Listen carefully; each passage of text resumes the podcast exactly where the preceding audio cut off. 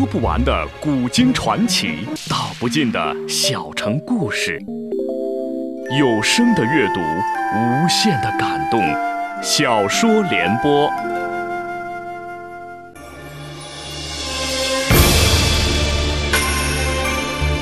宋仁宗很会做皇帝，中国古代的三大发明出在他执政时期。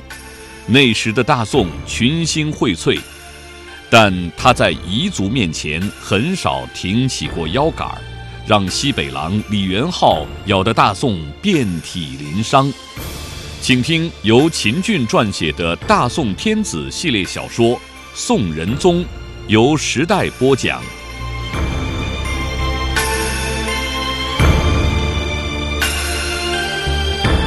包拯一脸不耐烦道：“好了好了。”我不想给你打嘴官司了。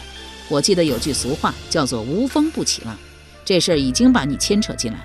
为了便于查案，你就应该主动辞官，否则有你这个大宰相在那儿站着，查案的人放不开手脚。他见庞吉不接他的话，继续说道：“百官只要出了丑闻就得辞官，而你的丑闻还不止一件。”庞吉不能不吱声了。依你说，我还有什么丑闻？你那门子钱明被人剪了命根，有人怀疑是你指使人干的。庞吉大声说道：“胡说八道！就算是胡说八道，那你说一说，这事算不算一个丑闻？”庞吉又不吱声了。包拯道：“该说的话我都说了，你如果还赖在东府不走，我就上书弹劾你。”说毕，猛然转身，直到他走到了东府大门，庞吉才朝地上狠狠地啐了一口，骂道：“呸！”包黑子，骂归骂，但包拯的话他不能不认真考虑。考虑的结果还是辞官好。仁宗收到庞吉的辞官书，当即表示同意。庞吉被踢出了东府。照理，东府的宰相应该由枢密使狄青递补。可是，正如梁氏想的那样，宋朝从来没有武将当宰相的，仁宗不敢破例。狄青不行，那只有让位列执政班子第三的参知政事梁氏来递补了。梁氏只想着武将不能当宰相，殊不知随着科举取士的发展，七品以上的官员大都由进士担任。晏曰：“满朝朱子贵，尽是读书人。”梁氏因不是科举出身，当了翰林学士，遭到朝野耻笑。不是科举出身的官员，连翰林学士都不能当，岂能当宰相？尽管梁氏自己想当，尽管依照执政顺序也应该由他当，尽管张贵妃不失时机的在仁宗耳边为他吹枕边风，尽管仁宗也想让他当，但是宋朝是一个极度民主又极度看重科举出身官员的朝代，不敢硬要梁氏当宰相。仁宗搞了个折中，把陈执中请回来出任首相，梁氏呢，擢为次相。梁氏心中尽管不高兴，也说不出口。仁宗知道他有些不高兴，便来了个低内损失低外补，让他主持第二年的春试。春试望文生义，就是在春天举行的考试。宋时的科举考试分两步走，第一步叫秋试，秋试在抚州郡举行，考中的称举人，只有考中了举人，才有资格参加来年在京举行的春试。春试也分为两步走，第一步由礼部主持，称之为礼部试，也叫省试，考中的称进士，但还得经过另一次考试殿试来确认。殿试由皇帝主持，考中者要张榜公布，俗称金榜题名。金榜题名后，得举行唱名仪式。唱名结束后，便是七级，也就是新及第者的宴会活动。不过，唱名和七级不在一处。这就为有女儿家的人家择婚提供了机会和时间。宋代只要是五甲以上就可以直接授官，而且迁升的速度和级别之高，也是其他途径入仕的人所不能比的。正因为宋朝的官员大都是由科举出身的人来担任，故而考取功名的士人在宋代所受到的重视和推崇，超越了任何朝代。宋人评价一个家族兴盛程度的重要标准，就是看这个家族出了几个进士，亦或是有几个进士女婿。在这两个标准中，前一个固然重要，但后者也是不可忽视的，因为在古代，女性出嫁不仅是从一个家庭走进另一个家庭，也不仅仅是个人角色从女儿到了妻子的转变，他还肩负着一个重要使命，那就是担当联系两个家庭的纽带。故而，诗人对选女婿非常重视。于是，心中的进士就成了官宦人家和富豪的抢手货，甚至会来一个绑下捉婿。绑下捉婿又戏称栾婿，栾乃肉块，可谓比喻形象，又带讽刺意味。因是绑下捉的，根本不知道对方的家庭情况，甚而连对方是否成婚都不知道。为此，张瑶佐闹了一个大笑话。张瑶佐的小闺女灵儿。不止聪慧，模样长得也俊，一心想嫁一个新科进士。但是由于他的老爹多次遭人弹劾，声名极臭，新科进士谁愿意娶这样一个人家的女儿啊？所以灵儿十八岁了还没有嫁出去。张瑶佐慌了，遣了四个家丁，一大早便来到了东华门外，只等到太阳出来，朝廷才开始唱名。唱名之后，开始夸街。走在最前面的是新科状元，姓杨，帽戴金花，风度翩翩，好一个俊俏的新科状元。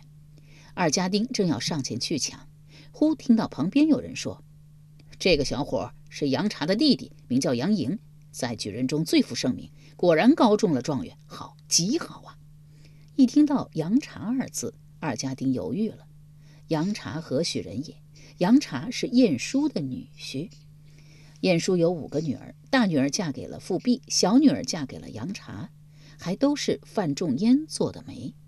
杨茶和富弼的感情非常好，通过富弼结交了许多君子，比如包拯、唐介等等。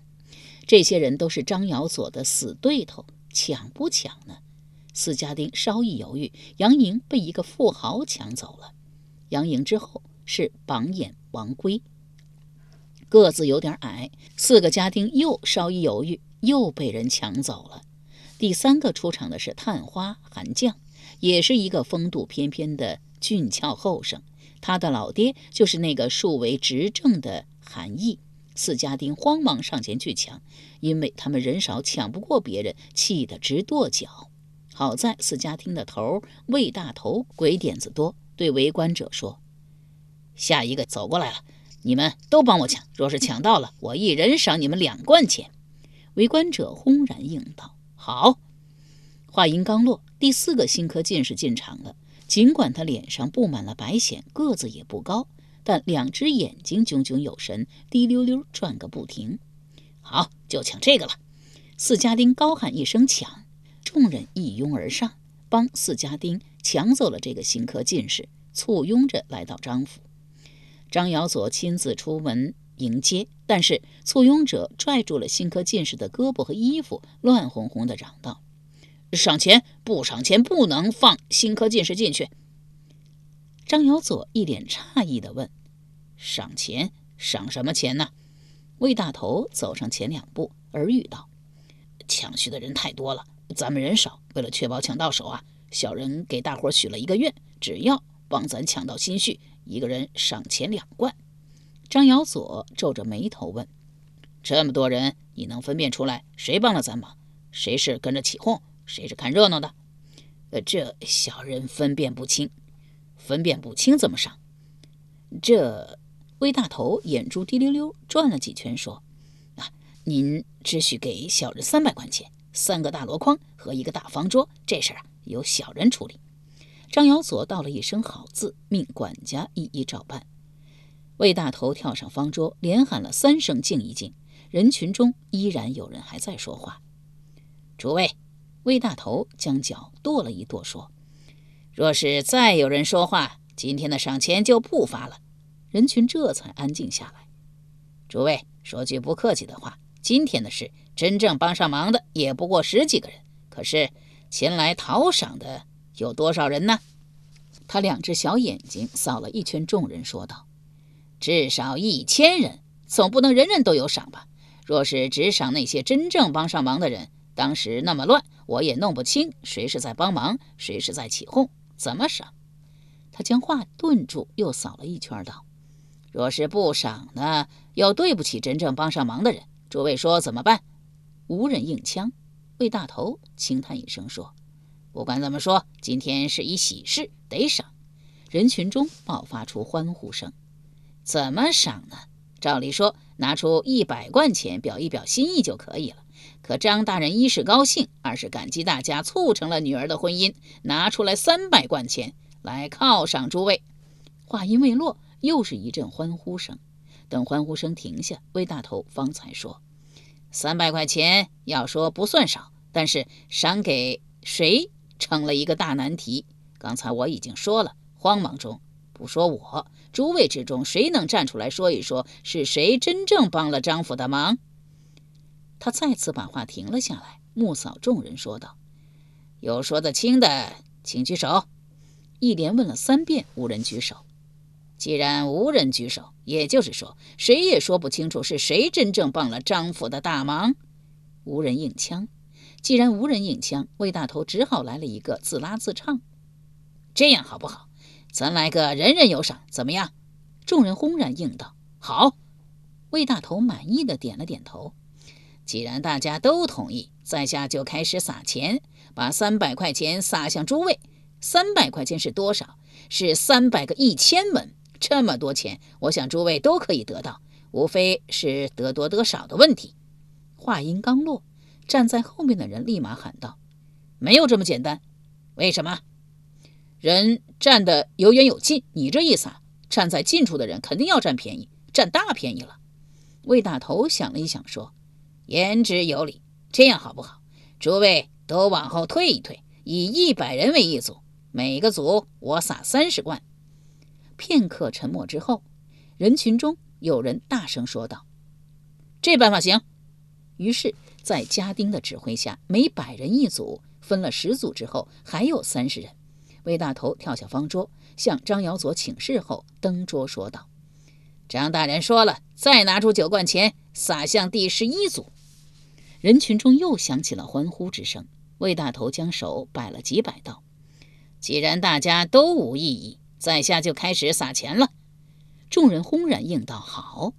三百零九贯钱撒完，众人自动撤离。张尧佐这才带着新科进士来到客厅，上茶，上好茶。三杯茶之后，张尧佐问新科进士：“相公高明上姓，闲居何处？”年庚几何呀？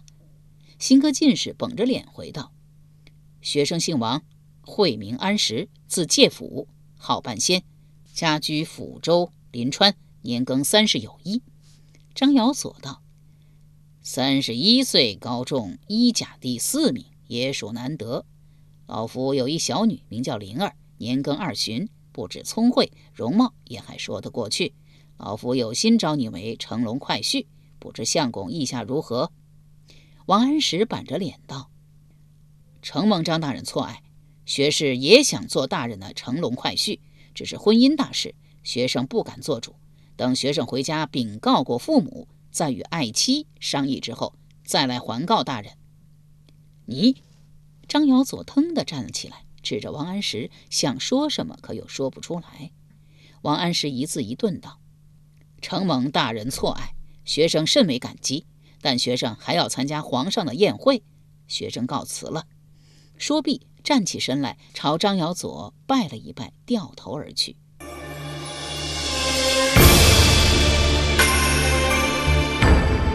由时代播讲的秦俊大宋天子系列小说《宋仁宗》正在播出。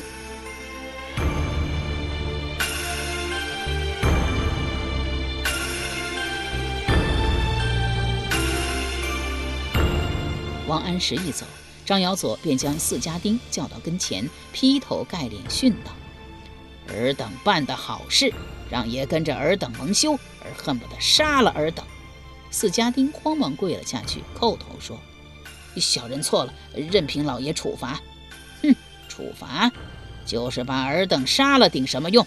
不过不惩罚尔等一下，尔等不长记性。这样吧，尔等各自扇各自三个耳光，爬起来滚蛋。”四个家丁忙道了一声好字，自个儿扇了自个儿三个耳光，爬了起来。张瑶佐本来不大饮酒，因心中有气，连饮了四大碗，饭也没吃，倒头睡去，一觉睡到夜里子时方才醒来。期间，全家人一直守候在榻前。第二天，张瑶佐觉得头有些疼，便向朝廷递了一个请假的折子，不再上朝。人。大凡喝醉了酒，醒来不舒服，甚至出现头晕、头疼、腹胀等症状，也很正常。这理儿，张瑶佐不是不知道。他不上朝的真正原因是怕因捉婿之事遭同僚耻笑。张贵妃听说张瑶佐病了，有心前去探望，但宫中有严格规定，不是自己的父母，就是死了，未经皇帝特批，也不能前去哭泣。何况张瑶佐只是病了。他自己不能看，便委托石全斌去看。张瑶佐听说天使到了，忙挣扎着坐了起来，要去亲迎。家人苦劝不听，只得搀着他从内室走到外室，又从外室走到院中。刚走到大门口，石全斌来了。他颤颤巍巍地向石全斌跪了下去。石全斌急走三步，且搀且怨道：“你想折杀我呀？快起来，起来！”张瑶佐硬是不肯起来，一边喘气一边说：“老夫不是想折杀公公，这是礼。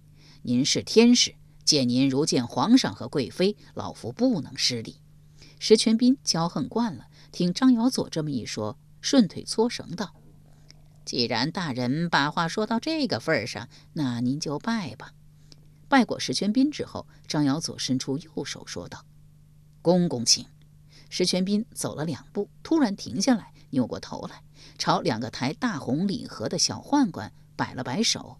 二小宦忙走过来，跟在石全斌身后。石全斌进得客厅，笑容可掬地对张瑶佐说：“张大人，贵妃听说您身体有恙，特让我带她前来看望。贵妃还给你送了一份礼，这不？”他朝礼盒指了指，说。请张大人笑纳。张瑶佐摆了摆手，喘着气道：“别急。”石全斌一脸困惑地瞅着张瑶佐，心中暗道：“这个老家伙，贵妃赐他礼物，他应该迫不及待地收下才是，怎么来了一个别急？”张瑶佐让石全斌别急，自然有他的道理。他喘了一口气，继续说道：“把贵妃的礼盒请到神案上。”两个小宦目寻石全斌，石全斌点了点头。二小宦忙将大红礼盒放到神案上。张瑶佐吩咐管家上香。石全斌明白了，他这是要拜礼盒呢。这个老家伙真是……果如石全斌所料，张瑶佐在神案前跪了下来，且行三叩九拜之礼。礼毕，起身邀石全斌前去客厅。石全斌笑问道。大人也不问一问贵妃所赐何物？张瑶佐回道：“贵妃只要能想起下官，下官已经很感荣幸了。不管他赐的是什么，在老夫看来都是无价之宝。”石全斌点了点头说：“大人说的极是。不过贵妃娘娘赐给你的这个东西价值连城，难道大人不想知道它是什么？”张瑶佐道。老夫当然想知道了，那我就告诉你所赐之物，乃一个千年人参，世所罕见。贵妃娘娘想让大人食了人参之后，早日康复，为大宋效力。张瑶佐一脸感激说道：“贵妃娘娘千岁。”说毕，将石全斌引到客厅，奉为上座，自己在他的对面坐了下来。一女婢。忙屈了过来，为石全斌献茶。石全斌端着茶杯，轻轻啜了两口，说道：“张大人，我有一言如鲠在喉，不知当讲不该讲啊？”张瑶佐笑回道：“你我两个，伸手莫出肋不骨，不是外人，有什么话但讲无妨。”有了张大人这句话，我就放心了。张大人。我听说张大人之病源源于王安石。张尧佐长叹一声道：“丢人，丢人呐！”石全斌道：“我认为张大人的千金不嫁那个王安石，不但不丢人，乃是一件幸事。”哦，为什么？张大人了解王安石吗？张尧佐将头使劲摇了摇。大人如果不了解他，我就将王安石的事简单的说一说，可好？张瑶佐忙道了一声好。王安石的家乡你已经知道了，我不用再说，我只说一说王安石的出生。王安石的母亲将要临产，一只獾子跑进了产房。王安石父亲听说后，忙跑到产房寻找獾子，可寻遍了产房，不见獾子踪影。王安石出生后，为他取名一事，家人坐在一块商议，商议了大半夜，莫衷一是。他爹将腿一拍道：“不用商议，就叫他欢郎吧。”老父一锤定音，欢郎就成了王安石的名字。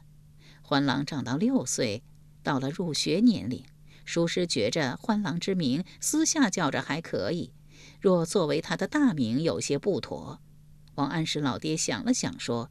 那就叫他安石，字介甫，怎样？属实道了声好。于是王欢郎变成了王安石。因王安石乃欢仙转世，特别聪明，读书过目不忘。十三岁应童子试，名列第一。十九岁参加州试，又得解元。本应该于来年春参加省试，因父亲病重，他放弃了，一边伺候父亲，一边读书。他父亲死后。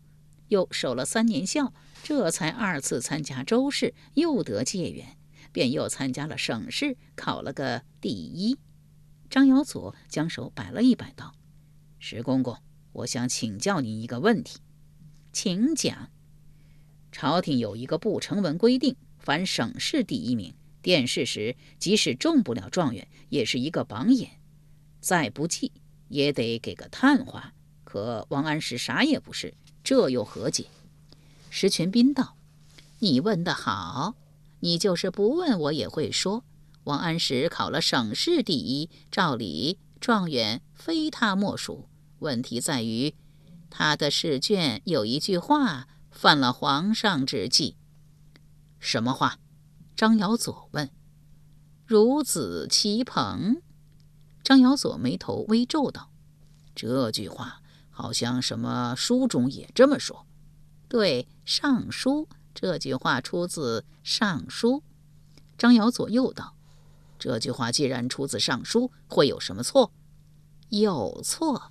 这句话是周公旦教训周成王的话，意思是你这个年轻小伙子呀，今后要和群臣像朋友一样相处。皇上觉得王安石是拿这句话教训他。周公旦是什么身份？你王安石又是什么身份？故而对王安石产生了反感。这一反感，就不想让他当状元了。王安石当不了状元，遗憾由省试第二名王圭来补。可王圭是现任官员考上的，朝廷规定，凡现任官员参加科举考试，不能当状元。第二名当不了状元，那只得由省试第三名韩将来补。可韩相也是现任官员，于是皇上把御笔一挥，把王安石与第四名的杨寅对调。张尧佐哦了一声，道：“哦，原来如此。”石全斌继续说：“王安石虽然中了进士，但是皇上已经对他产生了反感。您的千金不嫁王安石，岂不是一件幸事？”张尧佐点了点头。如果单单因为皇上反感王安石，我也不敢说张大人的千金未嫁王安石是一件幸事。何也？王安石这个人其貌不扬，根本配不上张大人的千金。其貌不扬还是小，他的皮肤特别粗糙，就像蛇皮一样。皮肤粗糙还是小，他又特别的邋遢，一年四季不洗澡，衣服上爬满了虱子，特别邋遢还是小，他。命中无后，他命中无后。张尧佐反问道：“王安石命中无后这句话不是我说的，哦，谁说的？脉相是，你知道不？老夫虽然不认识，但老夫知道他的大名。他是何人弟子啊？陈团老祖的弟子。对，你说的很对。临川有个紫铜庙，庙中之神非常灵。但凡读书人经过紫铜庙，只要风雨大作，必定高中进士；如果现任官员经过，只要风雨大作，必定官至宰相。王安石每一次经过紫铜庙，必定风雨大作。张尧佐忍不住插嘴道：“如此说来，王安石命中必要高中进士。”石全斌点了点头道：“他命中是该高中进士，正因为他命中该高中进士，他未考之时，当地人纷纷向他示好。他老爹死，吊孝的特多。刚好麦相士到此路过，冷笑一声道：‘他王安石不止要高中进士，恐怕要官至宰相，但他命中无后。’”由时代播讲的秦俊《大宋天子》系列小说《宋仁宗》，今天就播送到这里，请明天继续收听。